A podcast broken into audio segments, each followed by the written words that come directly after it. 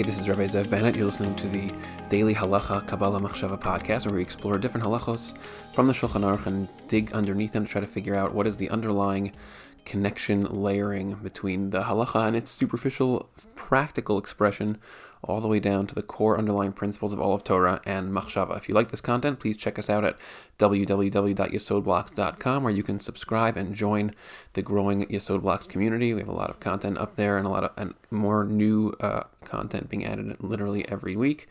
Uh, additionally, you can check out on iTunes and on the Amazon store our recent album release called Tikkun HaYesod, which is all about using the profound and deep Torah concepts and frameworks that we've been discussing on this series uh, in order to battle the dark side of the internet, the world of pornography, as it is uh, expanding and encroaching further and further on all of our communities. In this particular episode, we're going to be talking about uh, continuing with the halachos of Netilas Yadayim in the morning when you first wake up. And we're in Siman Dalid, which is section 4 of the Shulchan Aruch, uh, and we're up to Seif Gimel right now. And we built a little bit of a framework already in terms of the underlying uh, concepts of death and sleep and how these play into uh, the experiential encounter with sleep, which is very closely related, if not synonymous, with the concept of tuma. That when a person is in the state of sleep, they enter into this dormant state where now their their body is operating from a place of uh, autopilot, which is uh, essentially comparable to the operation of an animal body, which is simply acting out of instinct without intentionality and proactive choice. And so, when the body enters that state, so then there's what's called a spirit of ruach ra, or, or I should just say, there is ruach ra, which means uh, some kind of a, a, spirit of death that is now resting on the body. And that's something which we actually experience in a certain way when we perceive somebody else who's in a state of sleep. We can actually see uh, it's kind of eerie if you really let yourself experience this uh, that they are kind of they are inert, they are dormant, and their body is now operating in that way. So in halacha gimel, which is the halacha that we're up to now, it says lo. What this is once you you actually wake up from uh, a state of sleep and you're supposed to wash your hands uh, Netilas Yadayim. We're going to explore other aspects of the Netilas Yadayim itself how much water, what kind of water, how to pour it. Um, and there's really a, a, whole array of, of different details here that we're going to have to dig into. But in Seif Gimel, there's kind of like a building out further of the original concept. And it says, Lo yiga beyado kodem netila lapeh. A person should not touch with his hand before he washes his hands. To he should not touch his mouth V'lo lachotem, or his nose, nostrils, v'lo laoznaim, or his ears, or nor his eyes. In other words, a person should not touch the openings uh, of his face in it, uh, prior to actually washing his hands uh, in this natilas yadayim type of way. And of course, the question will now be, well, why is that? What is underneath that halacha that a person should not touch any of the openings of his face prior to washing natilas yadayim? Now, when you think about it, it's a little bit odd because this uh, this ruach ra'ah that we're talking about here, that we have this some kind of um, negative energy or dark matter or some kind of uh, spiritual taint that is on our hands. So it's not something which you can actually see or touch or eat. It's not something which is tangible or measurable. So how exactly is what what is the problem with specifically you know, touching openings into our body where it can now seemingly it sounds like what, what's happening is that well if you touch an opening to your body then you'll end up ingesting this stuff and then it will you know presumably cause some kind of damage but it's not something that you can actually eat it's not something which is there physically or measurably in some way uh, seemingly so what exactly is the problem with specifically doing that. I mean, you can you can you know touch your forehead or you can uh, you can scratch your stomach, but you can't touch your eyes or your nose or your mouth. And there's even more more things added to that list in the Gemara, which is where this comes from in Maseches Shabbos. And so, what what what is that? What what is the what is the risk or what is the problem? So.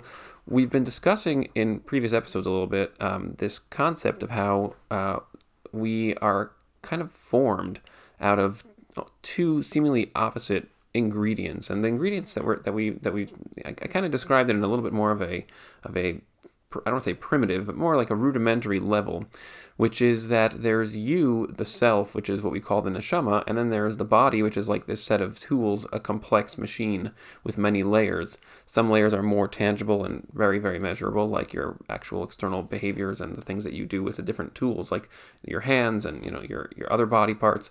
And then there's internal areas that are just much less tangible, but are still very measurable, like your emotions, uh, which are physiological phenomena. And then there's also the world of your thoughts, which are measurable in certain ways, even though the experiencing of thought as an actual thought is something which is very intangible, and the world of perception, which is also again very almost ethereal um, in its in its tangibility. So, and then there's really just you underneath all of that, which is this thing that we call the self, the neshama, consciousness. That, those are the words that we've been using until now, and we kind of have to try to quantify that a little bit differently and a little bit more fully now. And quantifying it, unfortunately, is just difficult because it's not really a quantity. And that's the issue with consciousness is that it seems to be a, a wholly qualitative phenomenon that is, on the one hand, very, very immeasurable. On the other hand, very, very prominently significant. And when you have a, a some kind of an entity or some kind of a uh, an element that works that way, which is completely qualitative, but but um, and and thus immeasurable, but also totally uh, central and significant, so then you really run into problems. It's kind of like love you know, love is like this phenomenon that is, you know, it's there's been thousands of songs written about it, and millions of songs, and there's been thousands and thousands of books and writings and poems and and trillions of experiences with it, and so it's clearly a very central and significant and foundational aspect of life, and it manifests in so many different ways: romantic love, parent-child love, uh, um, uh, you know, brother, a sibling love um, friendship, these are like central, central things that really define the landscape of human relationships and what it means to be a person. And,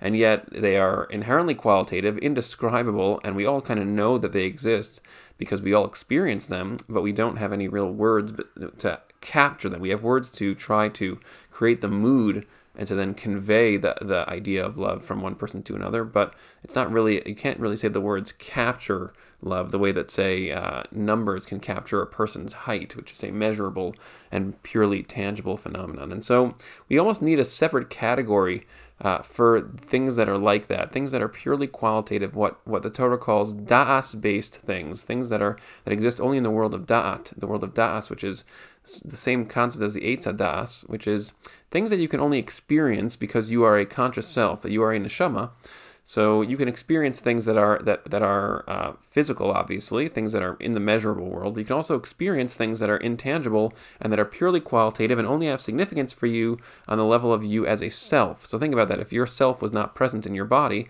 then love would not really mean anything to the body because the body has no tool to really grasp or interact with that love. But when you're present, when you are there, so and additionally, by the way, if someone loves you when you're when you are gone, they love your body. That's there's something odd there, right? If somebody is is um, you know we still we still express love towards someone's body when we're taking care of a loved one who has passed away as a as a testament to their to their presence that is either in some way still lingering or used to be there and so in in, in memorial to their pre- presence that was once there. But no one ever says oh i love this body intrinsically and that now it is the same type of love that i had for the self that used to be manifest through the body. And so we have this the the the experiential aspect of life that it's it's these things that can only be experienced by the das which means by your tool that you use to actually uh, experience intangible qualitative phenomena. And even that tool itself it's a little awkward calling it a tool because it's not really a thing. In other words your your da'at your your world of experiential knowledge is is actually simply the intersection between the neshama you the self and something in existence that is also of the same nature or of the same material as the neshama. So you can think, again, just thinking of it through the lens of friendship or love, let's say there's you, the self, and there's another self that is shining through a different body. So you, the self, want to bond with and find parts of yourself within the other self that is within the other body or that is being channeled through the other body. That is the process of love, where we actually bond with another self and, be, and create a unity and a connection between us. And that's that, that can be expressed through activities of romantic love, through activities of, of, um, of friendship, uh, through activities of a parent and a child. There, you know, the the the fusion and the bonding of neshama is something which takes place through the channeling activities of the body. But the actual fusion happens on the level of the neshama. Now the question is, well, if we could like give a name or a word to that thing, that that the the material that the neshama is made out of. And let's say, so you have these two neshamos, you have one here and one there. You know, one is channeling through this body, one channeling through that body. Saying here and there is kind of silly because something which is qualitative can't really be placed in a location because it is intangible and immeasurable, but we're using the terms just for lack of a better situation. So we're saying we have a neshama that's channeled through this body, a neshama channeled through that body, and then we have the bond of love that they create, which you can think of it almost as like a rope that attaches them um, and, and, kind of bridges the distance between the two neshamos. So, what is all that made out of? What is the rope made out of? What is the neshama made out of? What is the other neshama made out of? And so, we don't have a word for that, and it's something which is not really material. So, the idea of it being made out of anything doesn't really matter so much in terms of the terminology. But whatever that is, that essence or that that material, that stuff, so you could think of that as something which is uh, very, very significant in existence, and yet at the same time, it's uh, not measurable, not tangible, and that's it's that that again is that same problem that it's so central and yet so qualitative that it creates this conundrum. So the reason why all that is significant is because in Torah language, that whatever that stuff is, it actually has. Uh, uh, it's not something which is just kind of like, well, we have physical things and we have spiritual things. Instead, what it kind of means is that there is this gradation where that spiritual stuff, that material, is actually slowly translated and manifest and converted into the measurable physical things we experience in the world. And what that means is it's not just like, you know, when I asked the question before, well, how could you eat? Like, let's say, you know, you're touching your nose or your mouth, and like the ruach ra that's on your fingers is now getting ingested into your nostrils or into your, or, you know, through your nostrils or in, through your mouth or into your eyes. Like, well, how could you ingest uh, something which is completely uh, qualitative and intangible? Well, the truth is that your mouth and your eyes are actually, and, and your nose and the openings in your head are actually these gateways that do exactly that. They actually ingest uh, not just things that are physical, but things that are more than physical. And I'll explain what I mean by that. In Torah thought and in halacha, there is a world of what's called kashrus, kosher and it's eating certain kinds of foods and not eating other kinds of foods. And if you ever wondered, you know, why can't I eat certain kinds of foods? Well, the underlying assumption, the one core assumption underneath all of the halachos of kashrus, uh, is that every single thing in the world is not just the external physical component, but there's actually a series of layers that go all the way to from the most tangible all the way to the most intangible, rooted ultimately in this spiritual material that actually is the the underlying think of it as the underlying essence of the physical manifestation that we see. So if you're talking, you know, you're looking at a piece of steak. So a piece of steak, the under, the physical manifestation that we see is the meat itself. But then there's these layers and layers and layers underneath that each layer is increasingly intangible, trending towards the ultimate essence code that is at the root of that piece of meat's existence, and that is the spiritual material that, like I said before, is qualitative and immeasurable, and yet is the most central and the most significant. And so every single thing in existence has that makeup. And so what we're doing is when we eat something, so the Torah says, well, you have to make sure that whatever you put into your body, that its internal structure, the totality of the stack of its being, from the most intangible, its root essence, all the way to its physical manifestation, aligns with the body that you're using, which also has this stack of the physical manifestation, all the way up to its ultimate intangible root essence, which is you, the self, and the neshama. And so you have to make sure that you're putting food into that body that aligns with that total stack. And so here, what we're talking about, if you think about the, the way that the, that the openings of the body work, is that they are actually supposed to be able to uh, absorb all of this. In other words, when you eat with your mouth, so then you're actually eating, not only are you eating the physical manifestation, but there's some intangible aspect of your mouth that, that is at, un, un, in the underlying layering that is also somehow reflecting the unpacking of that food and now is ingesting the other aspects that of this whole stack of this creation of this piece of steak. And so the openings of your body represent doorways into the the system of your body and but but not just the system of the body on its physical manifestation but also the underlying layering essence levels and intangible levels of the body that you inhabit or that you are. So it's not just that there's you and there's your body, and these are like two polar opposite things. It's true. If we wanted to just uh, create a polarity like that, we could. It's a useful analogy to sometimes teach that you are not your body. You are an essence, and your body is separate. But the truth is that it's actually more of like a spectrum, which is that you are being translated into the manifestation of your body through a series of incremental stages and incremental layers, and it's really one organism in that sense. And when you look at it that way, it's like this paradoxical, unified entity that is that is intangible and tangible and everything in between through a series of layers called hishtalshelut, and that is basically the formation of your body. And so what we're talking about here is that apparently, uh, when your when your hands are, are in a state of animalism and they are now activated in a way that is that is instinctive, and they've and your body is now operating from a place of, of animal anim- animal instinct, which is essentially a very intense form of death because the consciousness aspects, the deeper layers, are now hidden from the body. So the hands actually accumulate some kind of um, uh, what we're going to call it now sp- spiritual material. And again, it's not a thing. It's not something which is which is quantitative or quantifiable, but there is a higher association with death in a way that is not just conceptual. What we said in the last episode, I don't I, I don't mean to say that ruach ra is a concept. It's an actual phenomenon, an experiential phenomenon that, and by experiential I mean it is formed of that same material that the underlying consciousness and neshama material also consists of in some form. Except that this this energy is like it's the it's the the we'll call it the death energy. It's it's sort of like this. Uh, this it's a it's a tendency towards death. So what you're basically doing, or, or towards finiteness, which is really the definition of death. And so what you're basically doing is you're inserting uh, death tendencies. It's almost like eating some like eating something very very not healthy for you. Let's say you're eating a instead of eating a piece of steak, which is a kosher type of meat. Um, let's say you were eating a, you know uh, uh, an animal that was that was carnivorous, which we're not allowed to eat. So now you're absorbing all kinds of underlying energies that are that are much more death oriented. Well, what if you could actually just eat pure death instead of actually eating the animal with all its layers? You could just eat the essence of the animal that was the death component, and you could absorb and ingest that. So this behavior of touching your, your the openings to your head are basically uh, they they they uh, portray or they, they express the idea of absorbing death oriented energies um, on the intangible level directly through uh, and in their in their much more pure form directly into your system and then bringing you into a more uh, a more finite orientation and a more finite set of you know set of um, makeup inside of your body.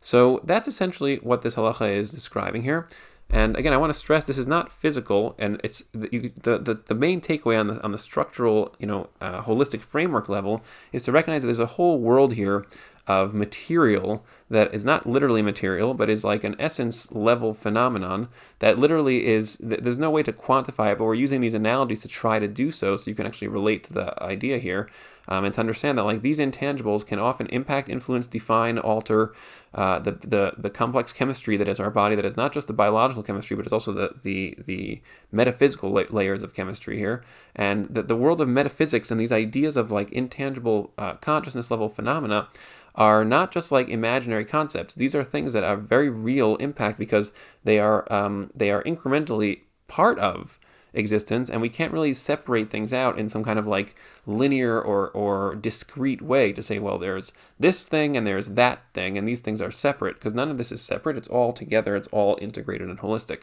And so that's the important takeaway for now is like on the framework level you have to start becoming aware the torah is essentially a training ground to w- wake us up to actually seeing like when you look at another person you could just see a body or you could have you could start developing an activated awareness that there is a tall tall stack of increasingly il- uh, luminescent uh, components that are all uh, incrementally fusing with each other, layer by layer by layer, all the way up to the, to the root of existence. And if you wanted to use the the uh, vertical analogy that that the intangible aspects are above us and, and increasingly above us, the, the more intangible you go. So that you know you can you can look at it that way. You can also look at the other analogy that we've mentioned, which is that the intangible sides are going deeper and deeper and deeper within us, and at the core of who you are is the root you, the the blinding sun that is the neshama, that is yourself.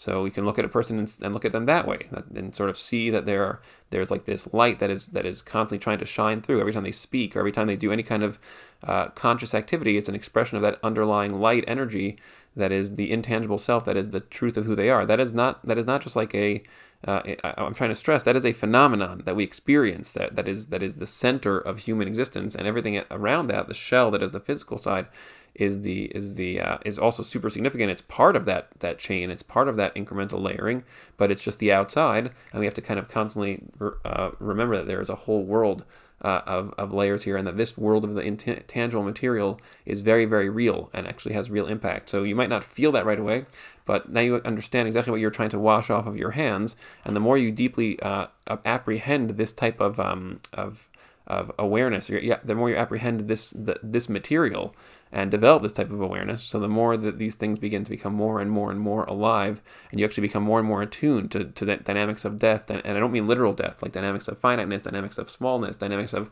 of small-mindedness, dynamics of, of narrow tunnel tunnel perceptions, and these things become more and more and more uh, uh, central to your awareness of your own existence, and begin to as you begin to really develop what I would call a true Torah perspective, a true Torah lens, which is not just about doing a lot of halachos. It's about actually seeing the world through the lens of its totality with all these different aspects and undoing the das tovara tendency of distortion, where we just see the things we're used to seeing, see the things we want to see, see the things that are habitual for us. Instead, we actually start to see the totality of being with all these different layers, and it's really quite a, a luminescent, uh, complex, and incredibly inter interconnected uh, world of, of phenomena. So hope that was useful and that you enjoyed that. Again, check out yesodblocks.com if you want to see more of this, and uh, please leave a positive review if you think this was helpful, because that also really helps to spread this series, and we can really have as many people learning Torah at this level as possible that can really upgrade and update the entire world's perspective on how things work in the world and how relationships function, and can really bring a lot of truth and depth and light into the world. So I hope you enjoyed that, and thanks again so much for joining and for listening. I'm Looking forward to having you join me in the next episode.